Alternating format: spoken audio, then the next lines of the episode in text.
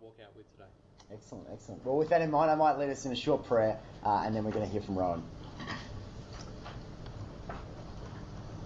Uh, our great and glorious Heavenly Father, we uh, give you great thanks and praise that you have made yourself known.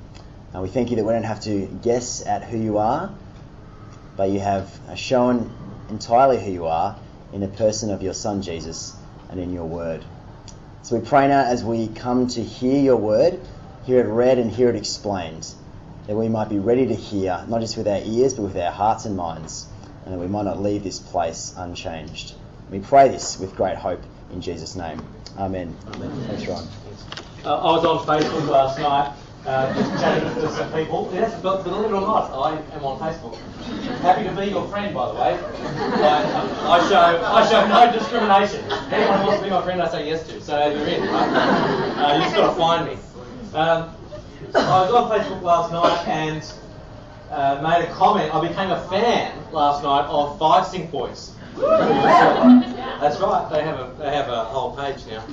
Uh, I became a fan, and uh, someone, an old EUer who I knew when I was a student here, uh, noticed that I'd just become a fan.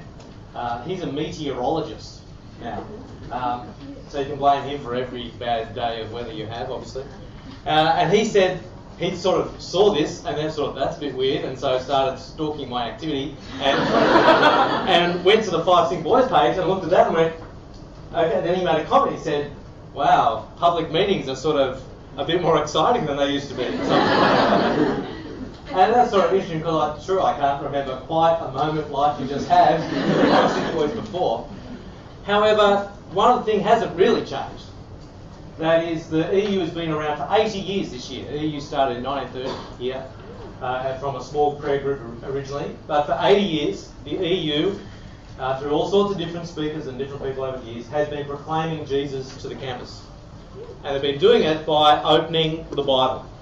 Opening the Bible, looking at what it says, and trying to help and encourage everyone in the university, Christian, non Christian, to actually engage with what God has to say here in this book. That's what we've been doing for 80 years consistently. And so uh, it's really exciting to be starting our EU public meetings for yet another year. And there's all sorts of great things planned this year. As Hugh mentioned, we're going to be looking at this book of Isaiah in a few different chunks, sort of four different chunks throughout the year. But there's lots of other parts of the Bible we'll be looking at as well. And so I hope you do grab hold of this opportunity to take the mind that I believe God's given you the good mind, because you're here at university, in Sydney University no less, take that good mind that God's given you and apply it to understand the book that He's given us. And that out of that, you might be radically transformed. because we don't proclaim Jesus and we don't encourage people to open their Bibles just so they might know more stuff about God. The goal of it is always and only personal transformation. Actually, it's more than just personal transformation. It's actually transformation of us corporately. And it's actually transformation of our society and world and university. That's the goal. But to be transformed by God and the power of His Spirit. That's why we come to the Bible each week. That's why when you come to an EU public meeting, that's what we'll be doing. If you've got a Bible, I encourage you to bring it because that's where we're going to be looking each and every week. Now, the format here looks a bit like a lecture. After all, you're sitting there, I'm standing here, I'm talking at you. That's efficiency, right? it's efficiency at this sort of point in time. However, this is not, and I hope it's not, just like every other lecture you go to. My guess is you haven't quite had the five sync boys in any lecture that you've gone to so far this week. So I guess it's already a little bit different, and that's sort of deliberate. It's actually saying this is not actually just an opportunity to listen to someone speak. No, this is actually a gathering, a gathering of a faith community. This is a gathering of people who, in the EU, who claim the name of Jesus as their Lord and Saviour. But it's not just Christians who gather, because this is a public meeting. We hold this meeting inviting anyone and everyone in the university to come and engage their God given mind with God's book so that they too might come to an understanding of who Jesus is and be transformed. So it might feel a bit like a lecture at times, but I'm going to do my best to try to not make it like that. Uh, different times. We probably won't get to do it today because of the uh, excellent five cent adventure that we just had. But uh, next week, I'm hoping we're actually going to spend some time doing sort of Q and A uh, about the sort of the passage that we're looking at next week and stuff like that. Uh, hang around at afternoon tea afterwards, where again we can just get to chat informally and love to take up stuff with me. Uh, pick me up on Facebook, had an interesting chat with some guys last night about some of the stuff I said yesterday in the public meeting. So there's lots of opportunities, and I hope that under God that's really effective for you. Uh, and just again, remember, same talk on Wednesdays, a much bigger lecture theatre. But some people like the intimacy of this particular. And yeah, that could be good too, if you actually got a seat, please. Okay. So, what are we talking about here at the EU public meetings? Well, I've said we're talking from the Bible, but really we have two topics here.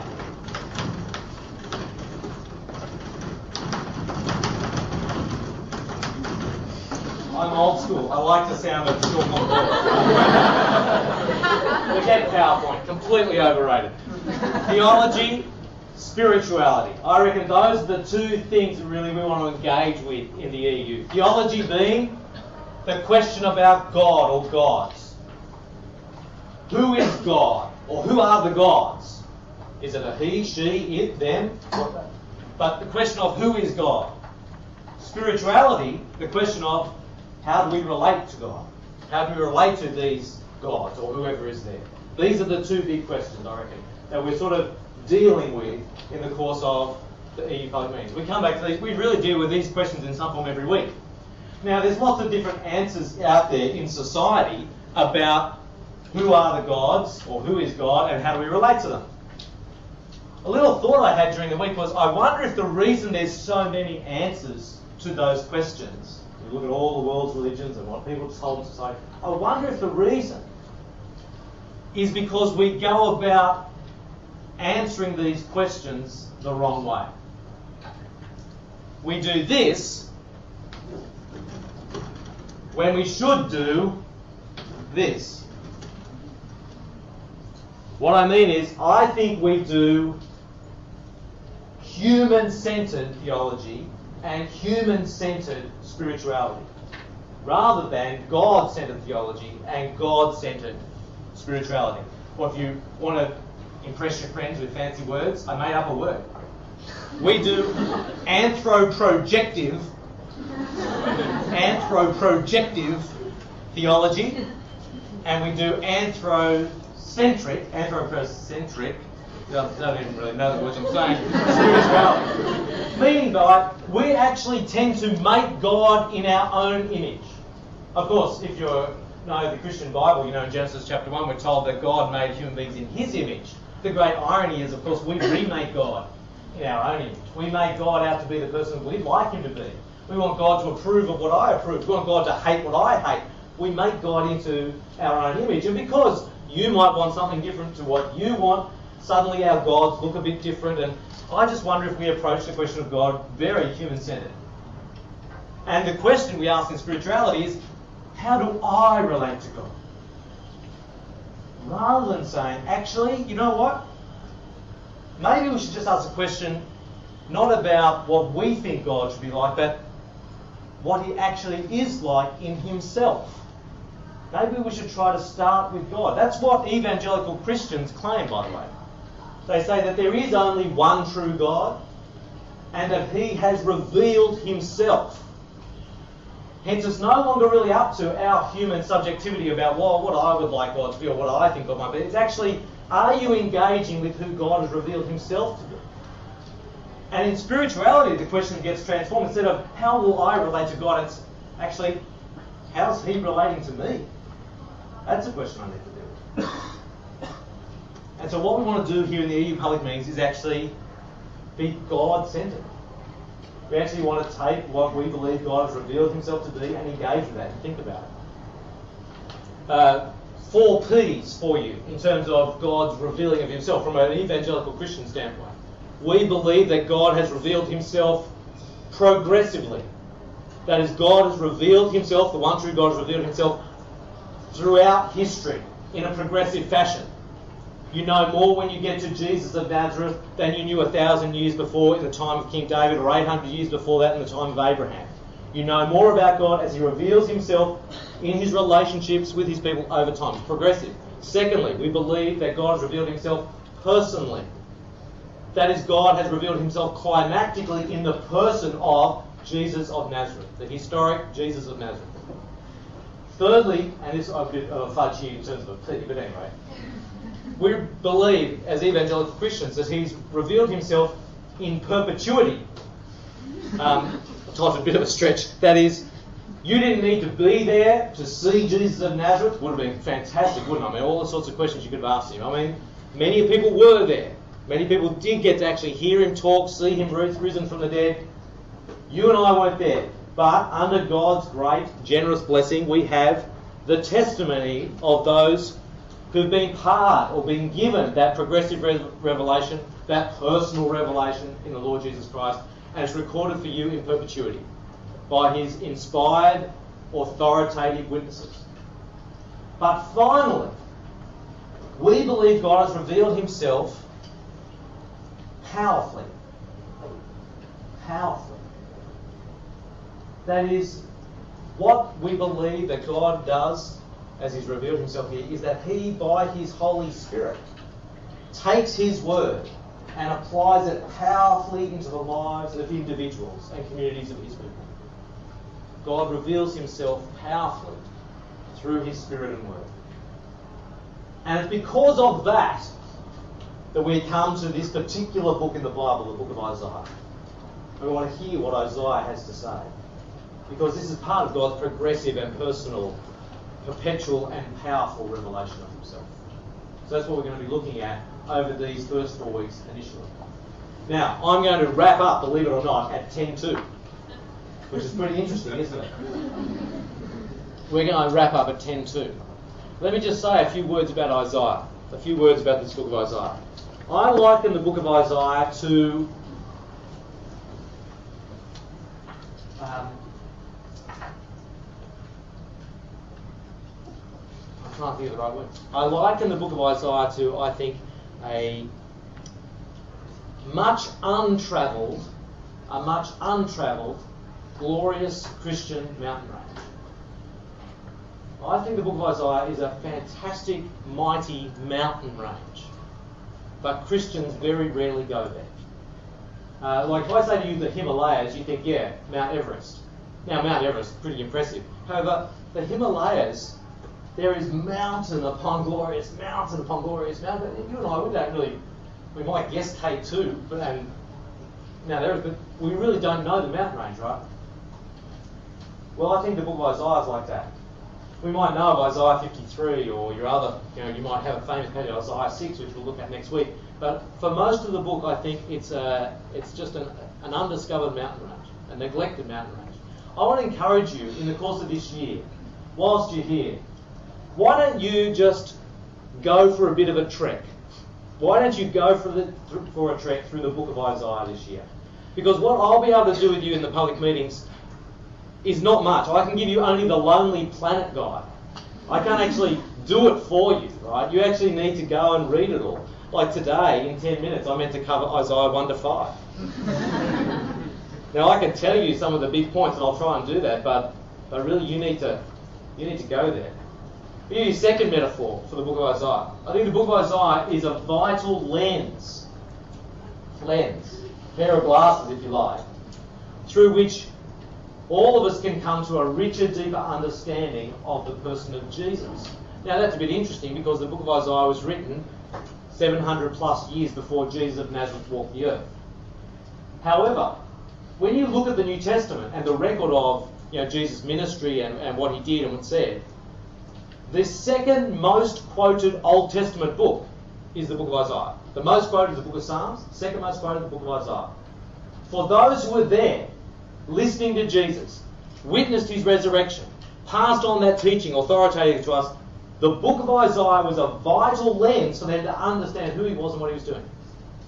So, frankly, if you can come to an EU public meeting on the book of Isaiah and you don't walk out with a richer, deeper understanding of Jesus, I've really stuffed up. I've really stuffed up. So, there you go. That's, what that's me trying to encourage you actually to take the book of Isaiah and spend some good time in it. Now, um, let's have Isaiah chapter 1, some of it read to us. Who's doing that today? Excellent. Ali's going to come and read. You might like to open to Isaiah chapter 1, share with the person next to you, verses 1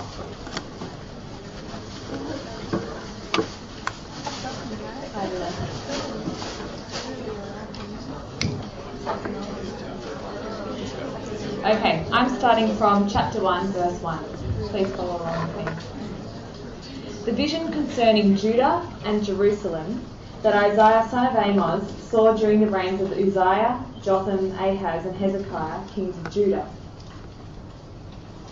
Hear, O heavens, listen, O earth, for the Lord has spoken.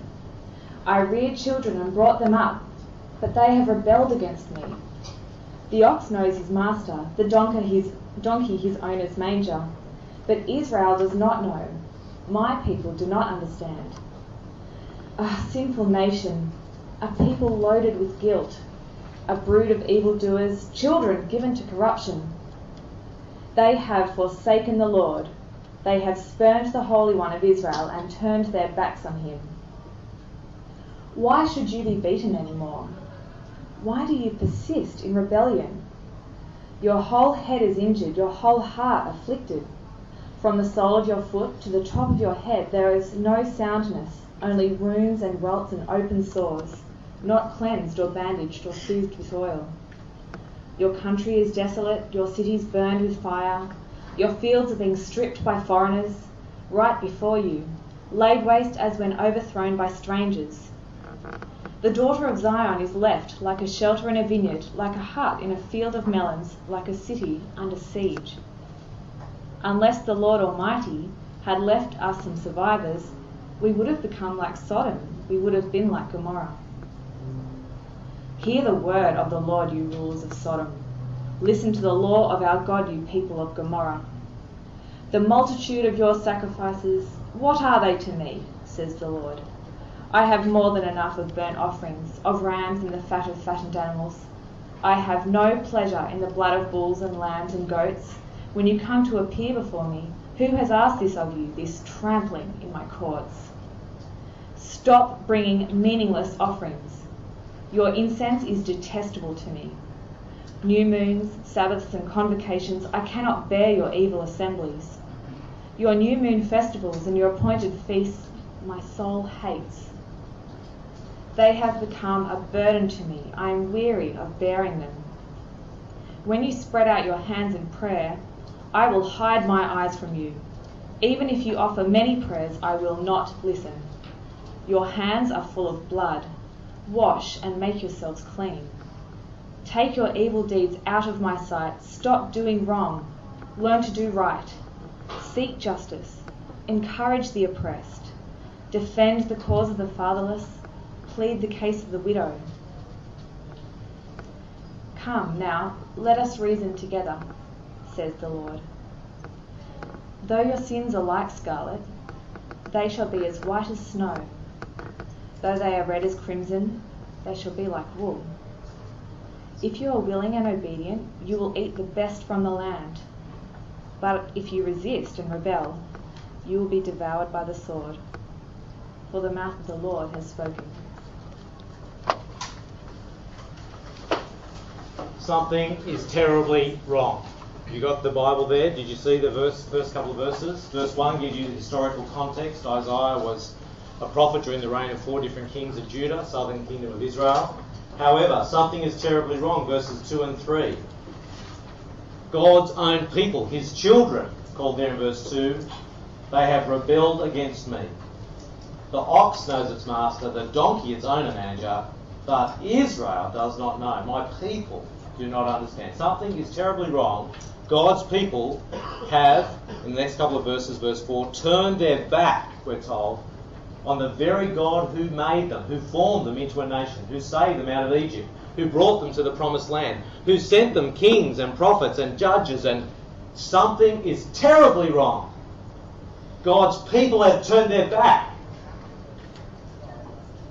How bad is it?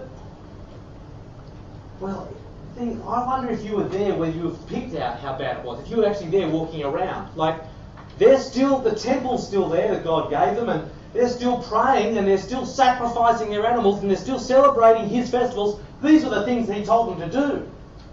But did you pick it up there in verses 10 to 17?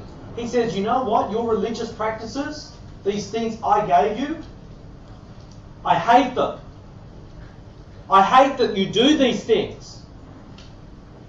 That doesn't make any sense. Isn't that an unexpected hatred? These are the things he told them to do. Why does he hate them? When he's doing when if they're, if they're being obedient in this sort of way. The reason he hates them is because it is all about form with no substance. It's style and show with no substance. It's all ritual without any relational reality undergirding it. It's all hectic activity without any heart. That's what's going on. And so God says, you know what? I, I detest, I hate the fact that you are still praying to me, that you're still doing these sacrifices because it's not coming from here. You've actually turned your back on me. And uh, through the rest of chapters 2 to 5, which we're just sort of. Chapter 1 is the big intro, right, to the whole book. It gives you a lot of the key things for the whole rest of the book. Chapters 2 to 5 form the rest of, like, the preface, the scene setting. When you get to chapter 6, which is next week, you meet Isaiah really for the first time. This is all the opening shot of the movie. Before you've met the main guy or girl sitting in the cafe. It's the, it's the camera zooming up the street so you see sort of the sort of area that it's in, what's going on. Like this is all preface, setting it up. And what you see through chapters 2 to 5 is it fleshes out some of the stuff in chapter 1.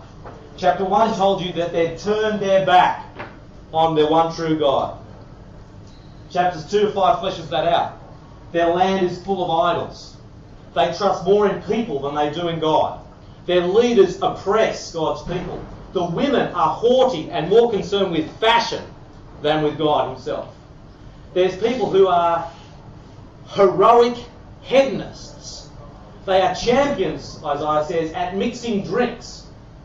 They are heroes at alcohol consumption. And they're on the take. They take bribes in the courts. There's people who are only concerned to party, party, party, Isaiah says. There are people whose only concern is to drag sin along by a cart and say, do it. Have a go at this. Do this thing. There's people in the land who are only concerned with greed. They just are saying more, more, more. So it sounds a lot like college life, actually, if you're at university. but anyway, that's he's, that is the, what that's the fleshing out of this turning the back. That's what it looks like. Now, Sure, people who don't know God do those things, of course. This is God's own people. This is what they are like. And God says, I hate the fact that you're still sacrificing these things. Still, still following my, because there's nothing coming from here. So I want to say to you, if, if you call yourself a Christian person, say, what does that make you think about your own walk with God? See, how would you finish this sentence? I'm okay with God because. I'm okay with God because I can tick the boxes. I go to church. Or maybe just I'm a good person. Or I'm not as bad as those other people. Or because I know a lot of the truths and I can discern truth from error and right doctrine from heresy. Or I'm okay with God because I go to Christian stuff. I'm okay with God because I say ah, Amen loudly at the end of prayers. I'm okay with God because I sing. It's all, potentially that's all outward form, isn't it? Potentially you could do all those things and have no substance, no heart.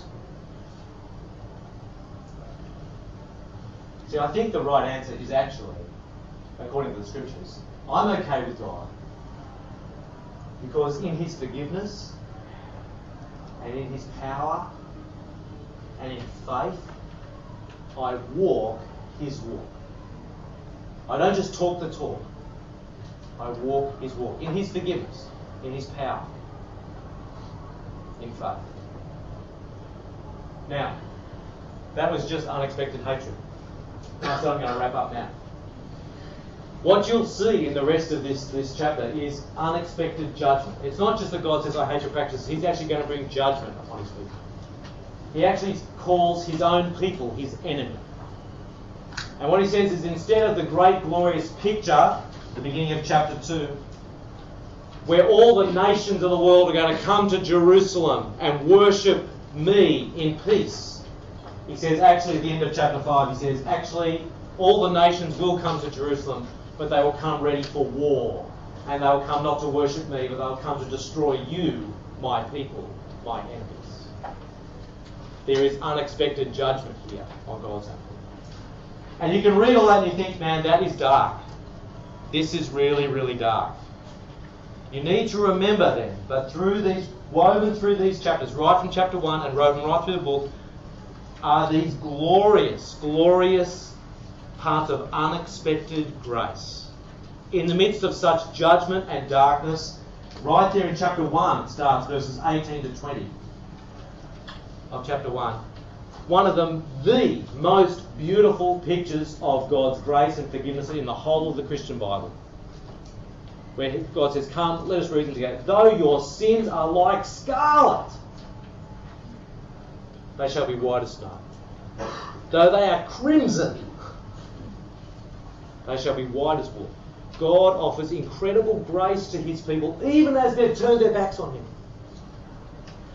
And so, friend, I don't know where you stand with God this year as you sit here today. I, I don't know what sins you feel stained with. I don't know what what you do about that? Like, do you do you just yourself, oh, it doesn't really matter? Do you just try to forget it? Do you just try to harden your heart against that? Whatever the sins are, whatever the failings are that you feel burdened down with and stained by, can I just say, Isaiah chapter 1, in the light of what the Lord Jesus does for us in the death, in his death and resurrection, Isaiah chapter 1 says to you, you too can be a recipient of God's grace and forgiveness. I don't care what your sin is. I don't care how bad it is. I don't care that it's a secret. I, maybe you killed somebody. I don't know. Maybe you did. Maybe it was a terrible traffic accident. It was an accident. You killed somebody. Maybe it was that abortion you had that no one knows about. Maybe it's the fact that you've been sleeping with someone and you know that it's not right. I, I, I don't care what the sin is at one level because I tell you, God wants to shower grace and forgiveness on you. That's the message of Isaiah. Why did he want to do that? Show such unexpected grace because he is unexpectedly determined to fulfill his purposes for all of his creatures, which is to bring you into the living, eternal presence of himself. And you can see that in chapter 4, verses 1 to 6, which you can go away and read. We're going to stop there, friends. Time has passed us, but I hope that's whetted your appetite for the book of Isaiah this year. Why close in prayer for you? I'll close in prayer. Heavenly Father, we thank you for your goodness to us and revealing yourself to us in the scriptures. We pray as we pour our minds into it this year, you would reveal yourself to us in power by your Spirit so we might know you and love you to your glory. Amen. We'd love to receive those slips from you on the way out about getting involved this year. Love to have you join us in our work on campus. Both doors. And afternoon tea is outside this way. Please join us for a cuppa.